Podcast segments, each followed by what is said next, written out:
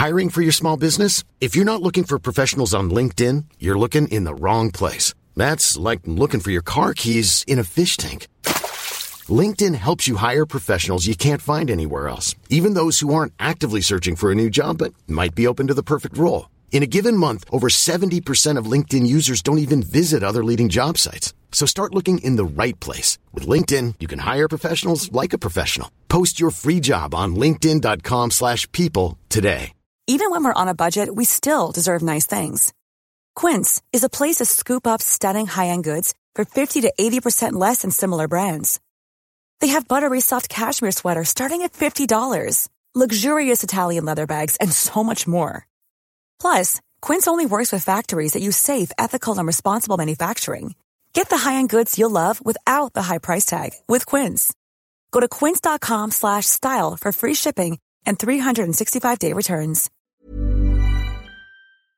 Hello and welcome to episode 163 of the world's first Paul Weller fan podcast. I'm Dan Jennings and 10 years ago I gave up my life's dream and career as a radio presenter with one big regret. Never getting to interview my hero, the legendary singer, songwriter and musician, Paul Weller. This podcast exists purely to solve that issue. Welcome to Desperately Seeking Paul.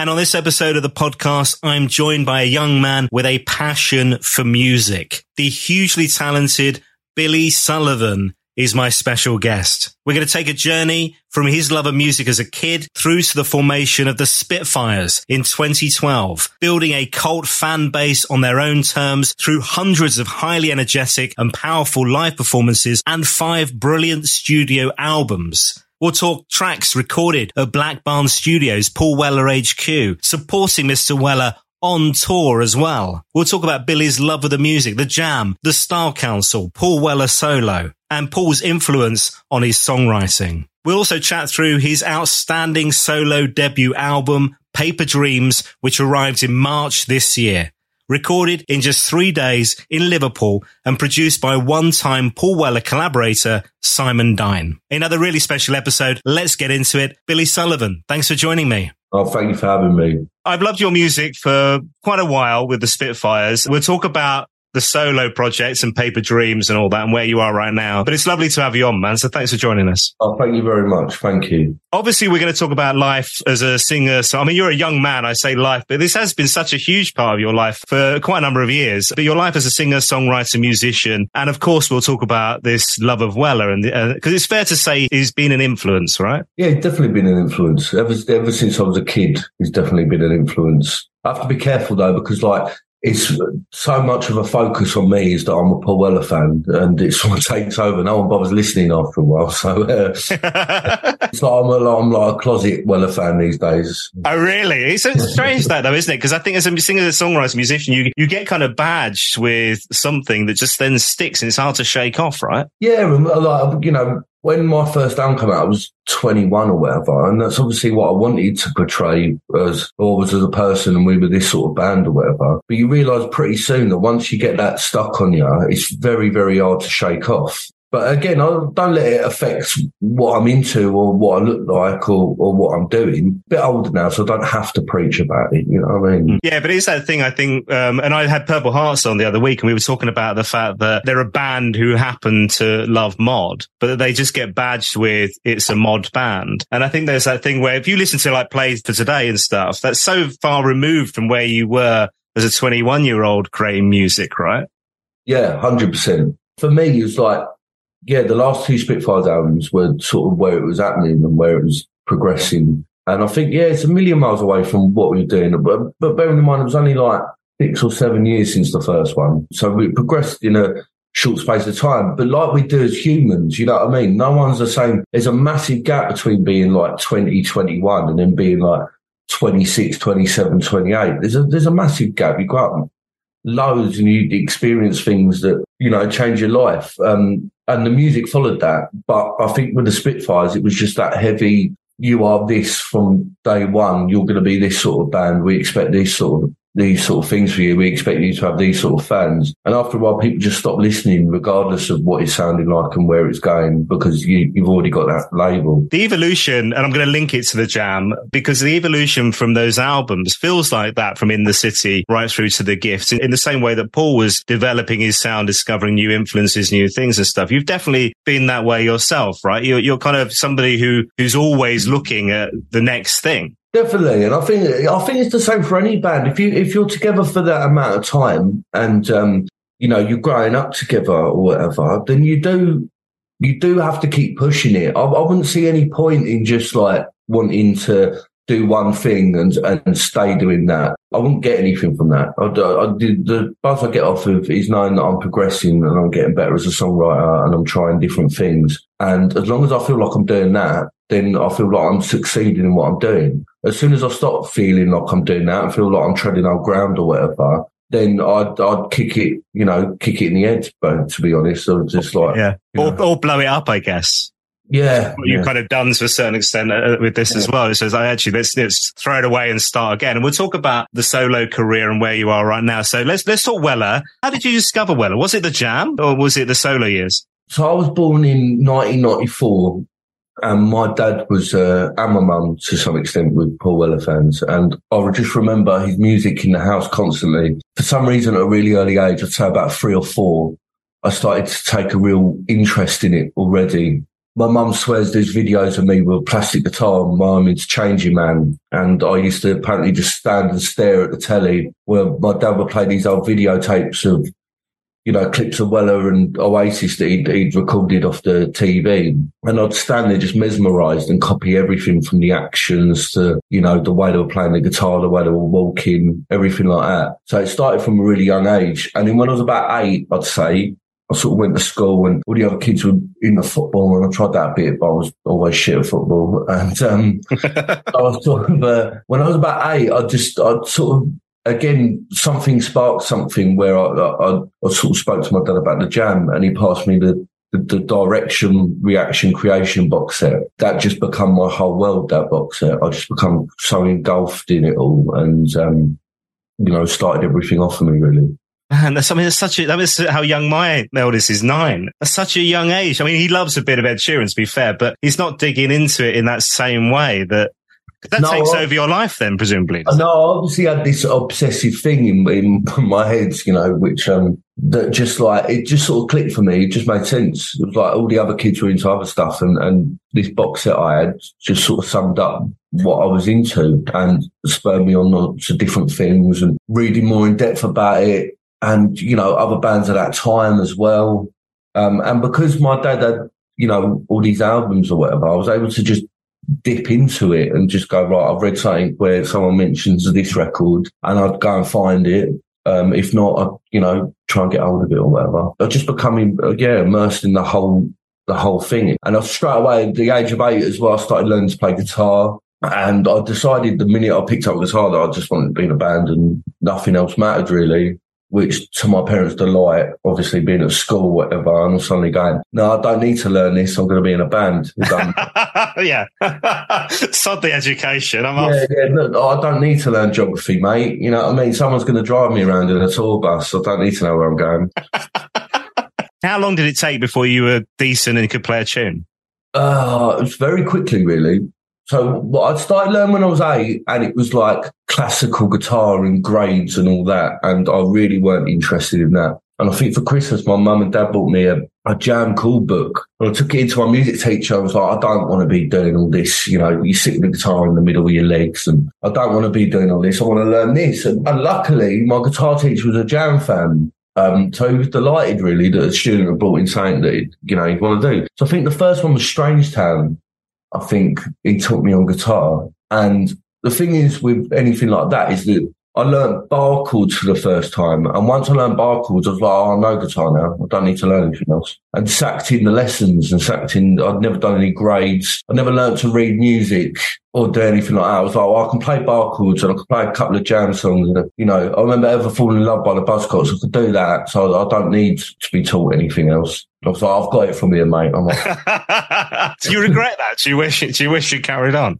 No, no, no, not at all. I mean, you get some people that are like musicians and they they study their instrument and stuff like that. But mine was that I wanted to be in a band and I wanted to play guitar so that I could then be in a band. And I wanted to know how to play guitar enough so I could write my own songs eventually. And that's all it was for me. And everything else I learned after, like when I was younger, when to talk about standing mesmerized by the telly, most of what I can play on guitar, I learned from watching on the telly more than anything especially because I can't read music and I don't really write music down either, only lyrics. So yeah, it's just, I, I, I, don't regret that at all. Sort of, I'm not the most complex, accomplished musician in the world. But I could sort of give anyone a run for their money, I think. It's such a young age to be thinking that way, but it's also like a confidence thing as well of like, because you knew you wanted to be the front man, presumably. Uh, I don't know, but first, like we put, so we put together like, there was like an end of year concert at primary school and me and a couple of the other lads in my class who had also been learning instruments put together like a little band to perform at the end. I think at that point I, I, had no intention of singing. I just, you know, I just wanted to play guitar in front of people. Really, I started writing songs ridiculously young. I mean, uh, nothing impressive. Don't get me wrong. They were like, but when I was about ten or eleven, I started writing things down or trying to copy other people's songs and make my own or whatever. But as soon as I started doing that, I was like, I ain't giving this to anyone else to sing. No way in the world.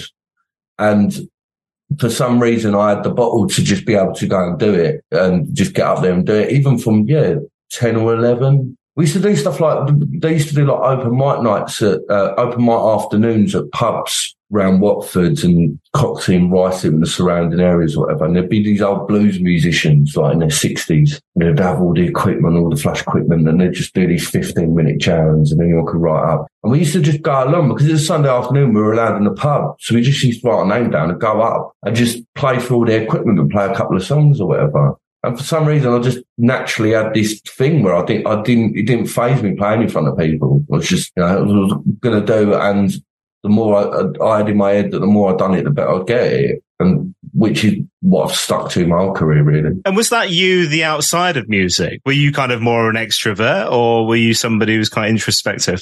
Uh, I don't know. My music is, the, you know, the fact that I'm a musician or I'm a songwriter or whatever makes up most of my personality, I'd say. Uh, other than that, I'm quite a quiet bloke who's you know, in the clothes and going down the pub, really. And that's, that's the sort of stretch of it. Being a musician sort of is my, um, and a songwriter especially is my outlet to be a bit more interesting. Because as a normal bloke, if I, if I weren't a musician, I'd be really, really boring. I, I, mean, people struggle to talk to me as it is. I'm not the most chatty person in the world, but if they didn't ask me about how music was going, would be fucked. You know what I mean? You'd have to get out some kind of hobby, Billy. yeah, I don't, I don't, know, mate. It's like you know, except from yeah, except from what lager they're drinking or, or whatever. I, I, I, don't honestly know. I'm not into football either. I used to be when I was younger, but um, and I like watching football, but I'm not. I'm not into football, so I can't really even talk about that. Except for music, I'm quite hard work for most people.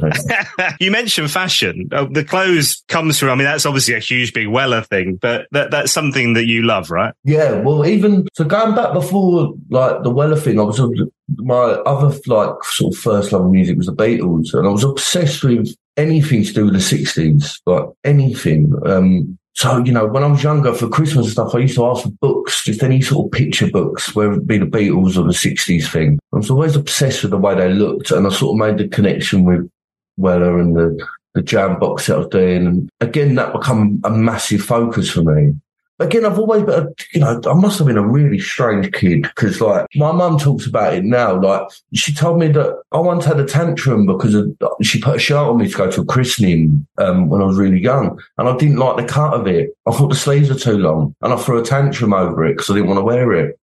And what kid does that? You know? Not not because I didn't want to go to christening, just because oh no, the sleeves are too long. I can't wear this. Yeah, yeah. I look like a right muppet.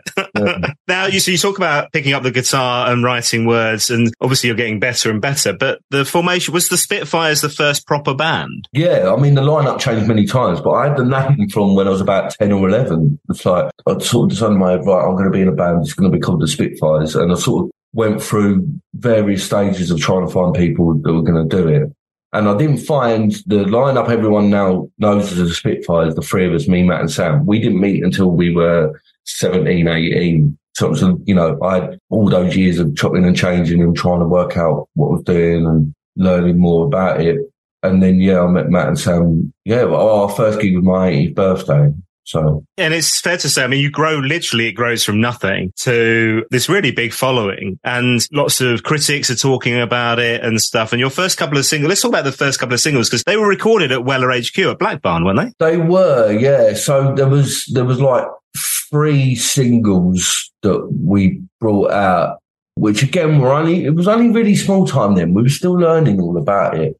And you know, they they come up. We made CDs ourselves of them and used to flog them at gigs. And um, apparently they're worth a lot of money now, but God knows why. I mean, we used to stand in the line at um, our manager Stuart's mates, Reese had a like a, a sort of lock-up gaff in Rickmansworth where he used to do printing. We all stood in a line and folded them all together and put them in and pass them around. And the first five hundred we'd done of the first single all had the tracks the wrong way round. And then we'd done one single that wouldn't play on every CD player. it's going well, yeah. Yeah, we are just like, yeah, just learning how to do it. But yeah, they, they were done at at Black Barn. And I remember the first time we went in there, I was booked to go in there actually with just as I met Matt and Sam about a week after our first gig. The lineup I'd had as a band, I decided to get rid of everyone very quickly and currently had the session booked to Black Barn but no band. And Sam was my mate that I'd met who had never played bass before, but he was just into the same sort of thing. So I was like, just go and buy a bass. Like, and the next day he bought a bass. And so he'd only been playing bass for three weeks before we went and recorded it. Matt had never played in a band before either. He just sort of been used to playing drums on his own. So we done, yeah, we done one gig and then went into a Weller studio and just sort of completely and utterly blanked it. That's amazing. So how does that connection come about? Uh, God. So we're talking 10 years ago now. I'm trying to think. Um, I think it's through Mark Baxter at the time. I think Mark Baxter, um, if my memory serves right, Mark had sorted the session out for us. You know, I was just over the moon to go in there. And Charles Rees, so Paul's engineer, producer, produces the tracks. This is a yeah. man who's been involved with Mr. Weller for over 20 years now. Yeah, I love Charles. He's such a nice fella. And the fact is as well, you've got to remember, like, he was sort of forced in this session where he didn't really know anything about us. We were just kids who couldn't play. And he sort of had to sit there and sort of whilst Sam was still learning the bass part and things like that and try and make something good out of what he had. And he worked really well with us. There was a track called Spark to Start, which ended up being on the first Spitfires album, which I sort of had. And he sort of saw like some good elements in it, but he sort of turned it on his head really. And, um, you know, gave it this sort of almost like sort of, uh, punky reggae dub sort of feel to it, which I'd never thought of and really pursued. And it was like the, when we got the recordings back, we're like, you know, this is the first time we've heard the band sound actually half decent from a recording. So we're really happy with it. That must have been a real buzz to suddenly, yeah, you're hearing your music, but it sounds, it sounds like a proper band, even though you've yeah, only been yeah. together for a few weeks. Yeah. I mean, like up until then, I was only used to like, you'd pay the local rehearsal room to do a demo which you do in three hours. you just set up and then record you and three hours, they spend 15 minutes mixing it and you get it back and go, oh, fucking hell, that's awful. um, and it was the first time we got to have that back and we're like, oh, you know, that sounds really good. And it just shows that, you know, all we needed was someone who had a bit of experience and was able to sort of look at it and look at the song and sort of go, well, you know, that could work actually if you've done this to it.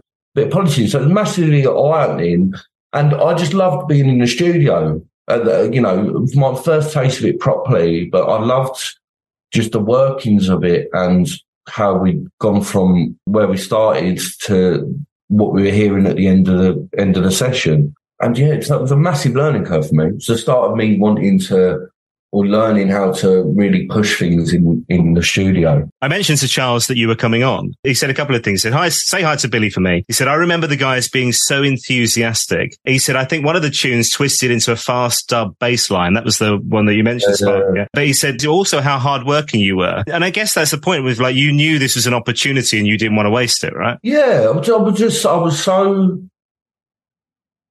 even then I was so confident that this is what I wanted to do And I, I, mean, people still say it now. It's like a whole thing with the Spitfires is that we were far too serious. Everyone thinks we were far too serious or whatever. But I take what I do very seriously. This ain't just a, a hobby that I do. I take songwriting incredibly seriously. And even then, probably more so because I was very highly strung at that age. You know, still am a little bit, but far more then. So I took everything very seriously. It was like, no, we are here to work. Like we are here to work. And I believe that, you know, you get results out of working hard at things and trying different things. And so, yeah, even then I can imagine that I would have been the one who was like, right, no lunch breaks, nothing, trying to keep Charles there as late as possible. I'm still like it now. I'm still murder for it. Still trying like, you know, the engineer hasn't been home for two days. And I'm still going, right, now come on, right, just have a beer, right? And, you know, relax for 10 minutes and we'll get back to it. Let's talk live performance. So you start gigging more and more. You're getting tighter as a band. Your yeah. songwriting is developing as well. And actually, I should ask you first of all, in terms of as a, as a gig going punter. Yeah. First gig was Weller. Is that right? Yeah. Yeah. When I was, I think it was 10, I think it was 2004, uh, or I would have been nine. Well, I don't know. I can't remember what month it was. It was at Hammersmith Apollo I remember that. It was, I think it was, it was in between Studio 150 and as is now. It was about that time, I think. Okay. But yeah, my mum and dad, even as, you know, a young kid, I remember my mum and dad going to see Weller with their friends.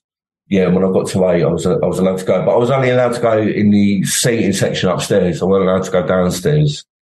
so you can see all this fun happening downstairs in the mosh pit and all that. Right? Yeah, and I remember I had, I had a Ben Sherman shirt Right, Ben Sherman had done a Beatles collaboration, and I had a Ben Sherman shirt on that had all the heads from the Hard Day's Night photo strips. I remember I wore that. I was amazed that I'd seen uh, like mods for the first time. Sort of people that were wearing clothes or sort of seen in books and on telly or whatever. As an eight, nine, ten year olds would like would imagine that I would then wear, you know, when eventually you know, I could fucking fit into it. Um, and being blown away by that. I remember the first track being a Weaver for some reason. So the lineup then would have been, so you had Steve Cradock, you had Damon Minchella would have been bass, yeah, right? Yeah, Steve White, obviously on drums, Seamus Fagan on yeah, keys. Yeah. It might have been, yeah. Can't really remember. And you might have even had Jacko Peake back at that time. I'm trying to think because he was back in the band at that point, I think, for a little bit. But um, and then obviously back now. So let's let's flip it then. So you now being on stage, you're now a gigging musician. It's a very different thing being in a band. I mean, so much of it's about the live performance versus making records. Do you have a preference from being in the studio to being on stage? No, I just see them as different, two different things, really. Live performance is like for me, it's like it's a it's a necessary in my life to do live performance. I have to be playing. If I don't play for long periods of time, I become so irritable and hard to be around um, because it's my only outlet. In you know, for me anyway, it's like my life as a whole is pretty much sort of hanging around until I go on stage, which sounds quite depressing, but it's not. It's um, it feels like that sometimes. It feels like that sometimes. They start today when I'm playing tomorrow. It's just like I'm just, I'm literally just hanging about, just waiting to go on stage. And then what are you like when it's done? When it's done, I don't know. There's all these cliches that you're on cloud nine and you're riding high or whatever. It's, it's not like that. It's just like I get so worked up before going on stage that I spend the first 10 minutes after I've come off pacing the room, the dressing room, up and down, up and down, up and down, trying to wear off. And then I can't sleep at all. We used to go on, when we were on tour or whatever, I'd be the only one who didn't sleep. We drove back from Glasgow one night years ago. We drove to the gig, which took 12 hours because of the traffic. Done the gig. We were in Glasgow three hours and then drove home for the night and I was the only one. And I, you know, I was awake the whole time, and I was the one who had to keep the driver awake as well. Obviously, sort of just prodding him every now and then. and the pistol's really loud at three o'clock in the morning, trying to wake him up. But I don't know. It's, it's such a weird thing. People say they can sum it up. They're lying. Really, it's such a weird thing to to sort of do and be into but it's an absolutely necessary in my life. I, I, don't know. I'd go insane if I couldn't play live. Let's talk about some of these gigs around the Weller connection as well, because supporting Weller came pretty early on, didn't it? Yeah. I was working around Marylebone and we saw Weller pull up and go into a, a Costa coffee and I followed him in and sort of just like, didn't really know what to say then. I would have only been, yeah, I would have been about 19, 20, I think. He sort of could see that I was awkwardly standing in the queue, sort of looking at him, think like, you could probably see my, my brain going, what do I say? What do I say? So he sort of said, hello, mate. I was like, well, I said something about his jacket. I said, like, I like your jacket. And he went, yeah, it's nice, isn't it? and um, anyway, I said, oh, I'm in a bank with the Spitfires. We've used Black Barn before. Just like, thank you for letting us use it. And he was like, oh, nice one, nice one. And he sort of went and sat down and was having a coffee. And then he come back a couple of minutes later, come back to me and went, oh, um, we should do some gigs together, a couple of gigs together in the future. I said, obviously, I'd love that. And that was it. And the, the, that's all we said. And then two months later, we got an email. We couldn't believe that one of the gigs was in Watford because at that, especially at that time, no one played Watford. Got one venue, Watford Coliseum, and it never gets used. And it was used for a small, brief period of time. About five, ten years ago, they used it for people like well, I think Noel come once, saw Noel there, and various other people. And now it's gone back to not having anyone on.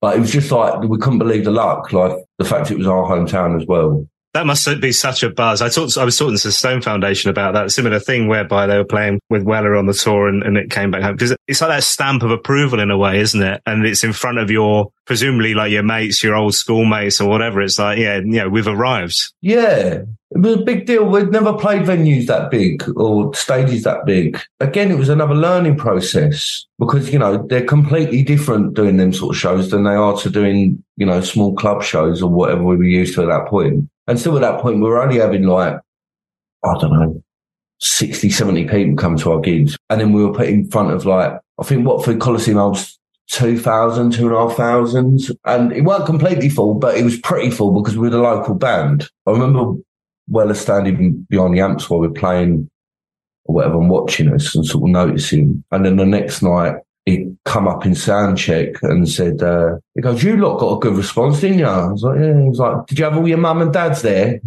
Cheering mate. Fucking hell. but yeah, it was, it was a great experience. I mean, I've always regretted it in one way because we would, it was like, it was a year too early for the Spitfires, really, I think. My nerves got the better of me, so I didn't really enjoy it. And the band were, this is, we just finished recording our first album, I think, anyway, or we just finished mixing it or something. You know, we were still, it was still really early days. And it was sort of like, yeah, so it would have been five months before Response was released, before we'd sold out any shows ourselves, before we'd sort of really got into, you know, what we we're about to become. So that's my only regret. And, you know, just the naivety of it all. I would have, mm. you know, would have changed the space a bit. You know what I mean? it's that thing though, isn't it? It's like, you know, you're looking back, it's like, were, were you ready at that stage? And, and if your album's not even out, most people are not knowing the music either. No, but it was a weird thing with the Spitfires. Like everyone sort of, the name was out there. And again, because, you know, it's like what I spoke about earlier, because of the imagery of the band early on and the way we look, we, we stuck out a bit. And you know, people are very curious about us. I think as well because you know, I might stand out of line here, but for up until that point, there were so many bands in a similar sort of vein who were so shit and so ordinary, and they loved the mod theme because it gave them an audience rather than used it to influence their music. If you get what I mean, it was just like it was becoming a like a member of a club like we're in the club now, so can you come see us regardless if we're good or not? And I think the Spitfires were different because we actually had something about us and we had, you know, a few decent songs and we were really good live and, and good musicians, which sort of made people spend time to listen to us at first and sort of get into it. I think, you know, we were quite different to the rest of the, the mod bands at that time. Hey, I'm Ryan Reynolds. Recently, I asked Mint Mobile's legal team if big wireless companies are allowed to raise prices due to inflation. They said yes. And then when I asked if raising prices technically violates those onerous two year contracts, they said, What the f are you talking about, you insane Hollywood ass? So to recap, we're cutting the price of Mint Unlimited from $30 a month to just $15 a month. Give it a try at mintmobile.com slash switch. $45 up front for three months plus taxes and fees. Promoting for new customers for limited time. Unlimited more than 40 gigabytes per month. Slows. Full terms at mintmobile.com. I'm Sandra, and I'm just the professional your small business was looking for. But you didn't hire me because you didn't use LinkedIn jobs. LinkedIn has professionals you can't find anywhere else, including those who aren't actively looking for a new job but might be open to the perfect role, like me. In a given month, over 70% of LinkedIn users don't visit other leading job sites. So if you're not looking on LinkedIn, you'll miss out on great candidates like Sandra. Start hiring professionals like a professional. Post your free job on linkedin.com/people today. Clearly, Billy, I mean, you, you won't say this, but I will say it for you. You know, clearly there's talent there in terms of the songwriting, right? And by that point, you're 10 years in, aren't you? From an eight year old to, to then writing songs. We're now 20 years in, right? Yeah. Um, and, you know, the more you spend on something and you love it and you've got that passion, you're going to get better at it. And the Spitfires was what, 10 years of your life, wasn't it? Yeah, 10 years of my life, yeah, doing it properly. It was like, it was, you know, it was 10 years of my life, but it was like, you know, I lived and breathed every second of it. Right, it was, um, you know, we weren't just a band in, in my head. We were like one of the important bands. We were going to be one of the important, we were going to be like the Jam or the Clash or the Specials. And it was like this gang mentality and like a uniform and we were very close knit group. The only plan was to, to write these amazing, to write amazing songs and take over the world. That, that was the only, the only plan and nothing would get in the way of that for me. Um, and yeah, it was just, you know, it was a massive part of my life. Can't play it down. It's such an interesting time for the music industry, though, because I think the, the time that you're hitting, everything's flipped upside down completely in terms of that record label system. We're into Spotify and streaming rather than releases, all that kind of stuff. There's no guidebook to take you through this and how to make this work, is there? And sometimes No. that, that kind of old model of just gigging and releasing isn't, that's not really how it works anymore as much, is it? No, I think, you know, I'm a strong believer in that no one knows what they're doing. No one. Like the, the industry don't. They sort of make out they do, but something can come along very quickly and change everything again. But there's so much bullshit involved. There's so much politics and, you know, especially when you get into the label side and the business side of it. My thing was always that if my songs were strong enough, they would get through to people regardless. I always believed that if the, you know, if the songs were good, then people would eventually hear them. So that's what I stuck to. You know, I stuck to trying to write great songs, but evidently the label side of it does take over at one point and, you know, can quite easily leave you in the wilderness because you don't know what to do. You know what I mean? Well, there, there must be an element of you kind of going, God, it shouldn't be this hard because it felt like you had to constantly battle against these different things and fight and fight and fight and prove yourself again and again and again. I don't know any different, to be honest. It's like, uh, you know, that's just the way it always has been. And, you know, I've always had to fight for, for what I believe in and that I believe the songs are good and how the band should be repre- represented. And, you know, I thought every, every step of the way with, with anyone as well, even if it's, you know, manager, band members, you know, I've fought for exactly what I think is right. And, you know, I still stand by every sort of decision that I ever made within the band, except from the imagery thing. But the imagery thing was a naive thing that 19, 20, 21 was who I was. So can't really say too much against it. No, it's, it's also, I mean, that was then, that was you, that was the authentic you at that moment in time. Yeah. Yeah. Um, the, and there was another Weller support slot as well later. So this is 2019, the summer, Cornwall. Yeah, that was really good. That was really good, actually. It was like, um, it was a big outdoor gig, but there was like two stages. The zombies on the bill as well, which we were really impressed with. We'd just come out of the studio the day before of recording Life Worth Living and we'd gone down to Cornwall and the band were buzzing. But then we, we were disappointed because at that point the band were doing really, were like years later, better songs, tighter unit or whatever. And we were on a different stage to the main one. So I don't think anyone watched us or, or took much notice to be honest. But it was good. It was good. And we had a right laugh afterwards. We just stayed and got really pissed and we had a, yeah. Remember we were backstage and um, there was sort of counter we could go and order a beer and food and we went up and ordered beer and food and, and we worked out it was free. So everyone started ordering by the crate load. Then someone ordered 10 pizzas, um, which all got eaten and drunk. And then we just sort of ran right. I mean, backstage there as well, it was like this little courtyard and there was all the bands sort of there. And it's a bit like a circus there's dogs running around, kids running around, um, sort of music blaring out of dressing rooms, lots of people running about everywhere. Seem to remember Weller hanging off like a, I can't remember, like little, almost like little chalets, the dressing rooms. And he was hanging off a wooden beam, pulling himself up and down. Doing pull ups. yeah. And I just remember thinking, this is a bit surreal. Like, yeah. But that was, yeah, that was a good gig. That was a, that was a good gig. There's a lot of love for the band. Let's talk about the final album and we'll talk about the solo stuff because I really want to cover yeah. a lot of that, right? That final album came on the Friday, Play mm-hmm. for Today. And then the final gig on the Saturday and then done was it Sunday I'm a solo artist? Was that what was in your head?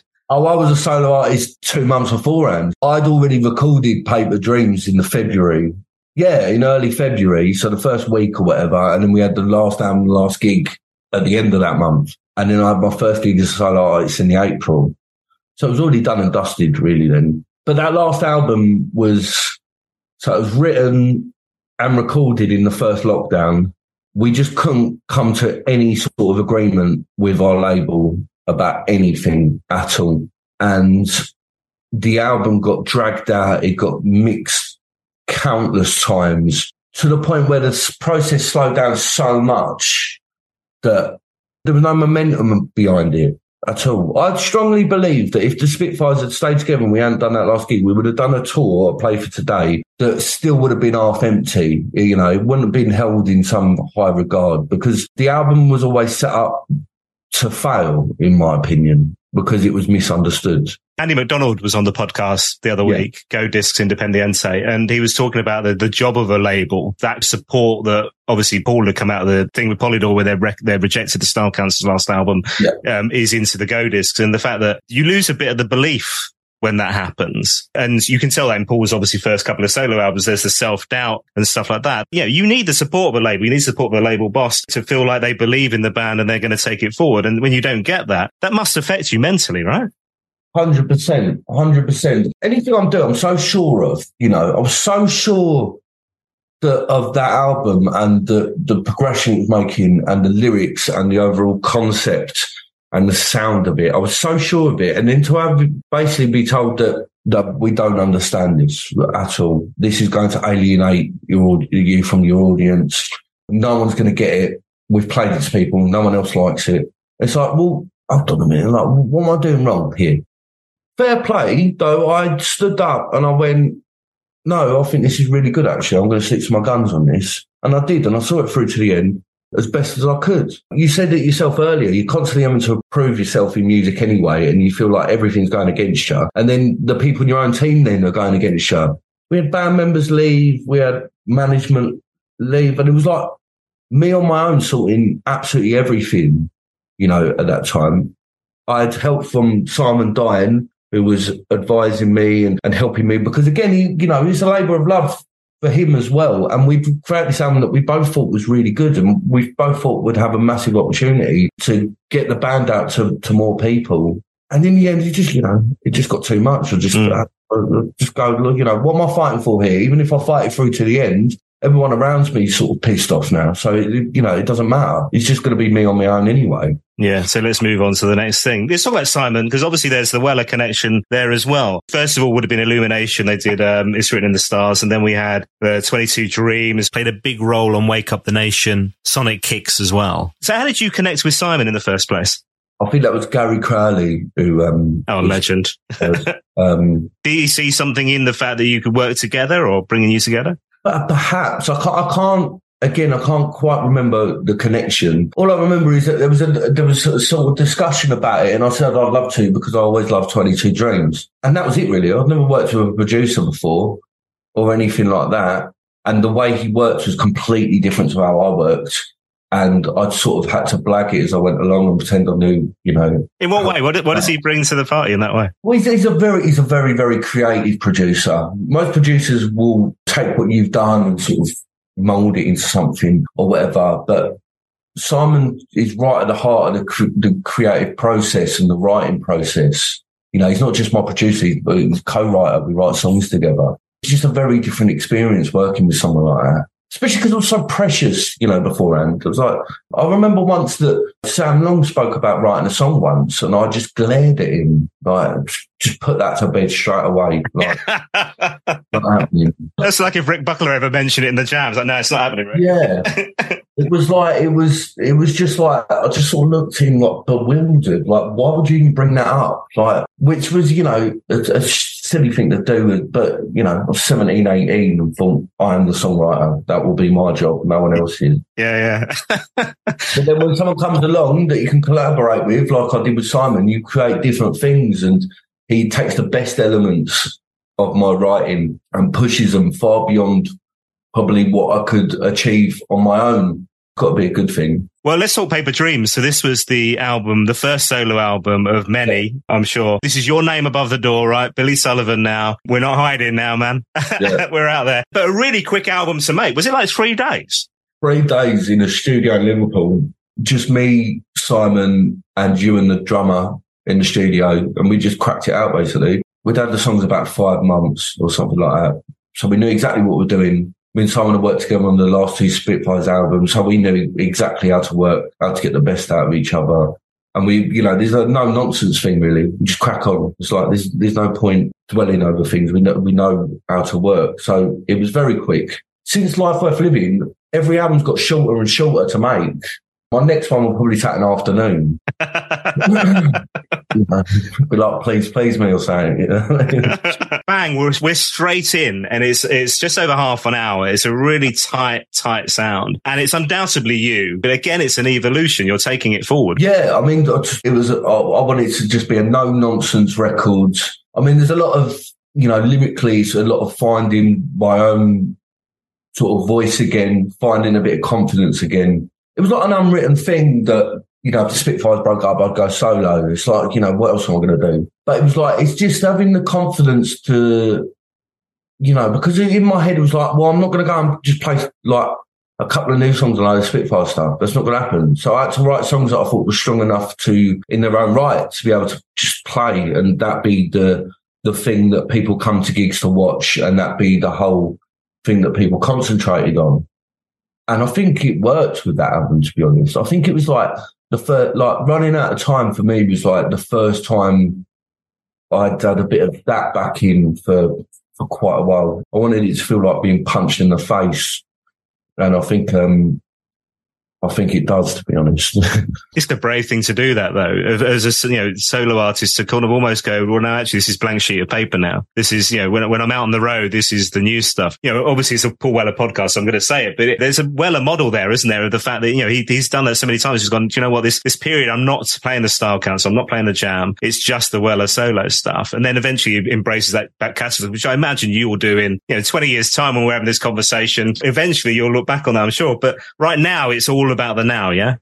Yeah, it's just having that confidence in what you do. You know, if you believe the songs are good enough, then you don't have to rely on the old stuff. And for me, if I wanted to play a set mostly of Spitfires tracks, I would have kept the Spitfires together. It's as simple as that. And, you know, I've got enough confidence in my new material to think that I don't need to rely on that. And, you know, if I do want to play one or two, it's because I want to play them. And I've tried to narrow that down to album tracks that maybe weren't played before and the odd thing I'm sure the Spitfires could get back together tomorrow and announce a tour, you know, or a couple of gigs next year and they sell out really quickly. But so what? What then? You know what I mean? How is it going to progress from then? Then we're going to make another album and it's going to be different from what people liked the first time round. And then we're going to be back to playing half empty venues. You know what I mean? It's like, in hindsight, these people will, you know, like the last Spitfires gig.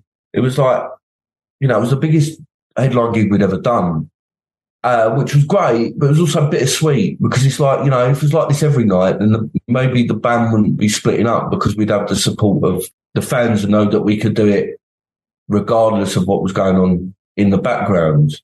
It does feel like you've drawn a line under that though. And it, you know, you should feel confidence in the songs. I mean, not just that, but also the production's lovely. We get, you know, there's strings on this album. There's a vulnerability in you as well in your, your writing and you're constantly evolving as a songwriter as well. It feels like you've put more, more of you out there on this LP. Hundred percent, yeah. And I think that comes from feeling a bit vulnerable and a bit and having a bit of loss, you know, a loss of confidence, um, but also just being a bit older and writing in a different way. the last two Spitfires albums had all been character led, really, and um, this one was more about more personal and more about the situation I was in. I think people can hear that in the songs, and I think that's why people feel sort of felt a connection to them straight away. They could see, you know, that I was singing about what was going on in my head, really. And these songs take on a life of their own. When you start gigging and playing them live, mm. um, you kind of find out what really works with an audience in that setting, what stands out and stuff. And you, have always had this knack of writing these songs with these kind of, you know, these kind of sing along anthems, if you like. Are there yeah. songs that for you really, you know, surprise you from that album where you go, actually, this works so well in a, in a live arena? Um, all of them, really. I've been lucky as well because the band I've got surrounding me at the moment are, are fantastic we're able to to play the whole album from start to finish, which I've never been able to do before. The Spitfires, there was always the odd track that was just too um, stretching us too much, or we weren't capable of doing for various reasons. But now I can sort of play anything I want off that album and for it sound good. And I've tried everything, you know, I've tried playing every single song on that album. Some work, some don't. Some, you know, I'm still at a position now, but people still don't for some reason, people don't know what to expect of my gig.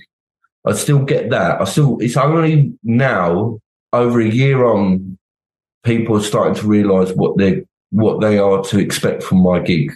You know, they still think they're going to get the Spitfire stuff. I think, and they still feel a bit uneasy and a bit like I don't know, still trying to get their head around the fact that it's just me on my own now which I find strange. Really, it's like you know, it's what it says on the tin, man. It's not art.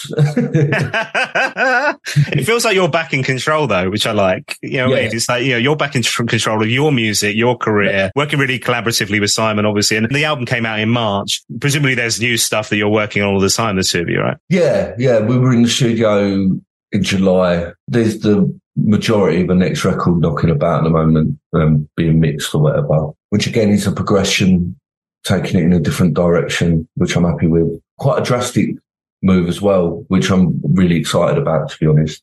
And as a songwriter, that the confidence is back. Yeah. Is the vulnerability still there? Or you can, is it that kind of, I don't want to say softer side. That sounds terrible, but you know, but you know what I mean? It's kind of that self doubt's gone, right?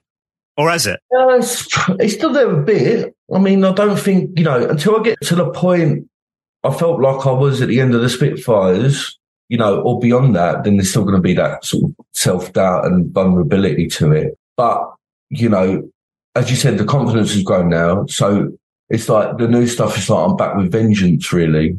And I've got my bite back and, you know, I'm going to be really opinionated again, you know, but in an older, more articulate way, which I'm really happy about. I was at an event last night with the launch of Neil Sheasby's book, Stone Foundation, who, you, you know, obviously you know those guys, lovely fellas. We were talking about the fact that there aren't really any bands, any artists around right now who are like railing against the society that we live in. And you were thought if, if people are not railing against what's going on right now, when would they ever, Christ? Yeah. Um, that angry young man hasn't gone away. That, uh, you know, how you look at the world and what's going on has come through in your lyrics before. Is that something that you're kind of looking at as well?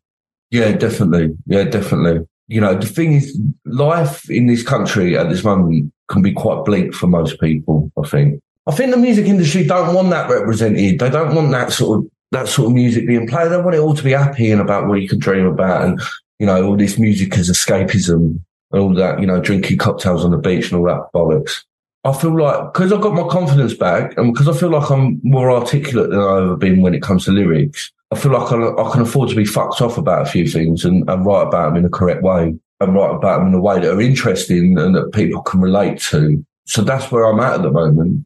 It's a really shit time. It feels like it. It feels like it's been masked by different things, but you know, ultimately it's a pretty bleak future ahead, I think, for a lot of people. I think that should be represented in music. All my, all my favourite bands and all my favourite musicians have always reflected the times that they they lived in in a clever and intelligent way. You know, my my thing's always been if you can write a political pop song that someone can dance to, then you're you're you're there really. Certain lines of Malice or you know, Rock the Casbah or uh, Ghost Town, Happy Hour, anything like that. I think that's that's what I've always aimed for, and I think that's what hopefully that's what I'll achieve on the next record, but who knows? Who knows? Yeah. Well, look, man, we look forward to hearing it when it comes. Did you, have you got an idea of release? I'm guessing 2024. Yeah, at some point next year, hopefully. You know what I mean? I'm, I'm sort of keeping it open at the moment. Well, look, always brilliant live. The album's terrific as well. Like I say, I think it's a, you know, it's a terrific piece of work, but it also feels like it's the start of something and start of something very special and what's to come. So, man, I, I really look forward to seeing what this journey is like for you and the music that comes in the future because I think we're only, it feels like we're only just getting started, man.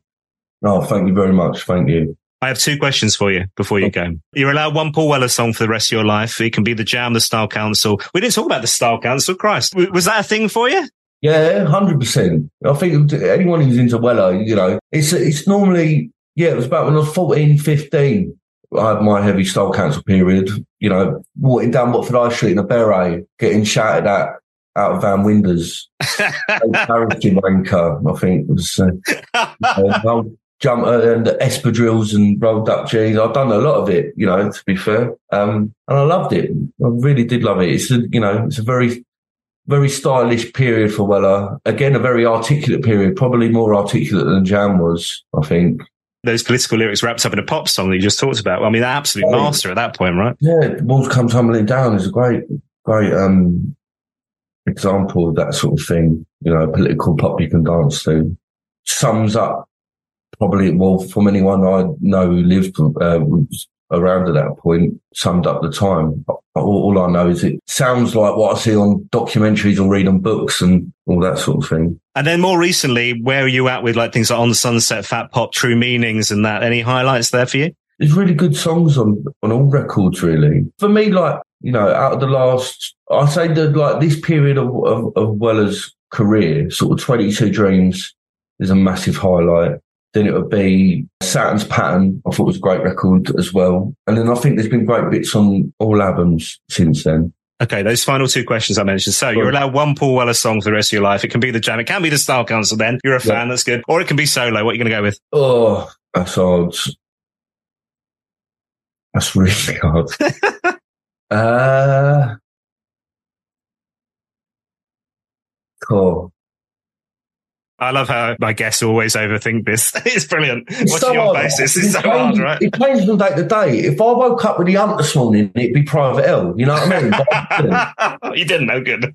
no, I feel all right today, so I don't know. All right. Uh, so at the moment, probably what I've been, uh, I'd say, I don't know. It's not one of my. It's not like my favourite of all time or anything, but for some reason, like time passes is coming to my head.